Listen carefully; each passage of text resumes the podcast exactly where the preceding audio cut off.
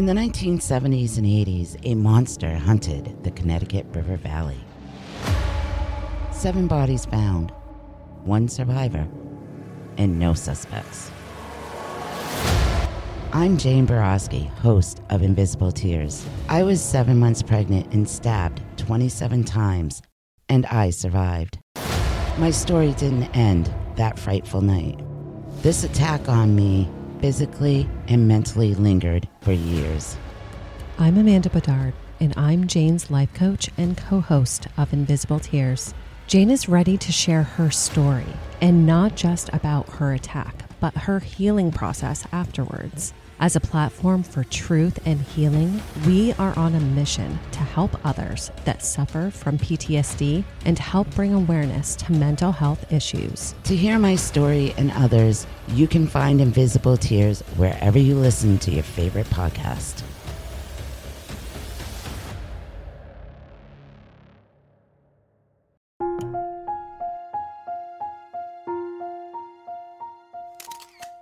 Michael Dunahee and Monroe Demon House. Tales of hauntings, murder, and scary mysteries. Every week, Twisted Twos dives into a pair of uniquely terrifying true stories that are worthy of a more in depth look. For this week, we focus on the disappearance of a young boy named Michael Dunahee and the terrifying spirits living inside the home known as the Monroe Demon House. Get ready for scary mysteries, Twisted Twos. Number 1 Michael Dunahee. He was only four years old in 1991. Michael Dunahee from Victoria, British Columbia, was playing at the playground of the Blanshard Elementary School when he vanished. It was March 24, 1991. Michael, together with his family, headed out to his mother Crystal's flag football practice. They arrived at the field at around 12:30 p.m. Once they got there, Michael asked his mom if he could go play on the playground, which was near the field where the football practice was happening. Even though his mom thought something was off, she still allowed her son to go, but gave him instructions to never leave until his father came to get him. Moments later, when his dad went to the playground to check on him, he wasn't there. Almost immediately, around 50 people began looking for the young boy. They also notified police, but he was nowhere in sight. Because he disappeared so fast in a public place, police immediately classified his disappearance as an abduction instead of a missing child case. Authorities began searching for him, and hundreds of tips came in during the investigation. Because it was in the early 90s, there was no DNA or video surveillance in the area, and all the tips had to be written down and manually sorted. Victoria police investigated all known sex offenders and spoke with every person in the area of Michael's disappearance. One witness reported seeing a man in his 40s or 50s inside a brown van close to the playground that day. Police also tried to recreate Michael's disappearance to hopefully jog someone's memory, but this didn't produce any new leads. Over the years, there have been reports of sightings of a young man resembling Michael. There was one in 2006, but DNA testing confirmed it wasn't him. In 2009, police discovered a missing poster of Michael inside the home of 62 year old Vernon Seitz. He once confessed to his psychiatrist that he had murdered a child in 1959 when he was just 12 years old. Seitz also said he had information on another child killing, but he was later discovered dead in his home from natural causes.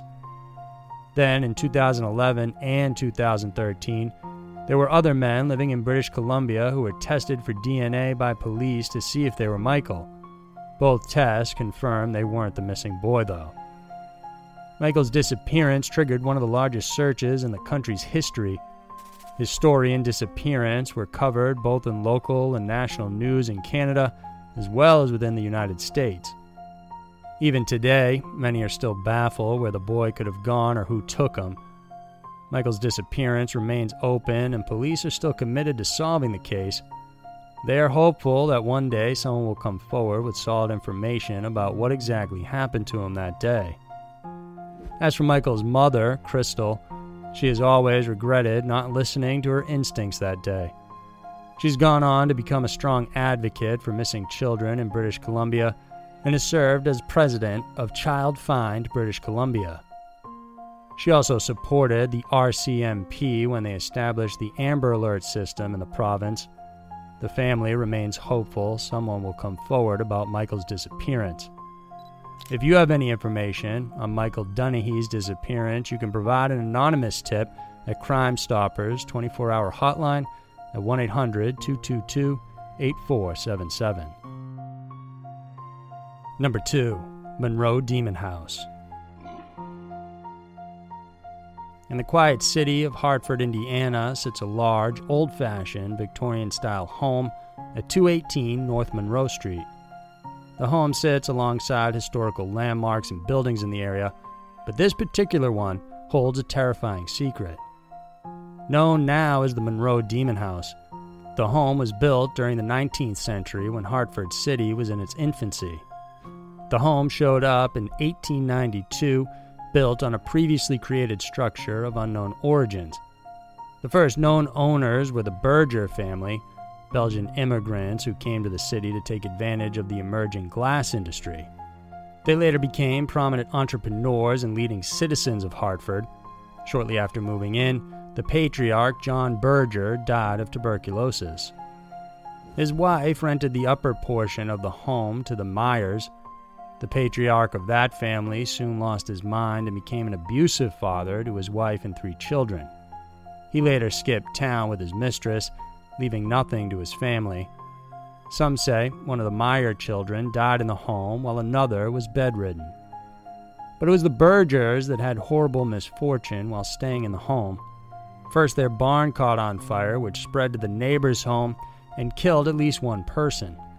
John's brother had his foot amputated from an infected injury, and he later died of pneumonia.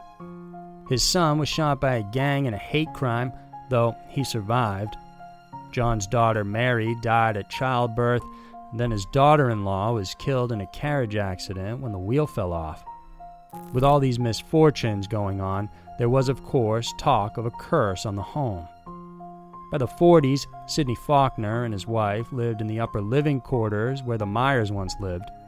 Shortly after they moved in, Faulkner died in a car accident. His truck veered off the road for no reason, and a support beam from a bridge impaled him. They said the accident happened on the same road where John Berger's daughter in law was killed. Since then, countless tenants have moved in and out, Talks of weird things happening while there have also been shared, including a mysterious child death in a fire, occultists carrying out rituals during the 90s, and so many more. Even though during the times when the home was unoccupied, neighbors have reported seeing black shadowy figures through the windows and hearing strange voices and loud bangs.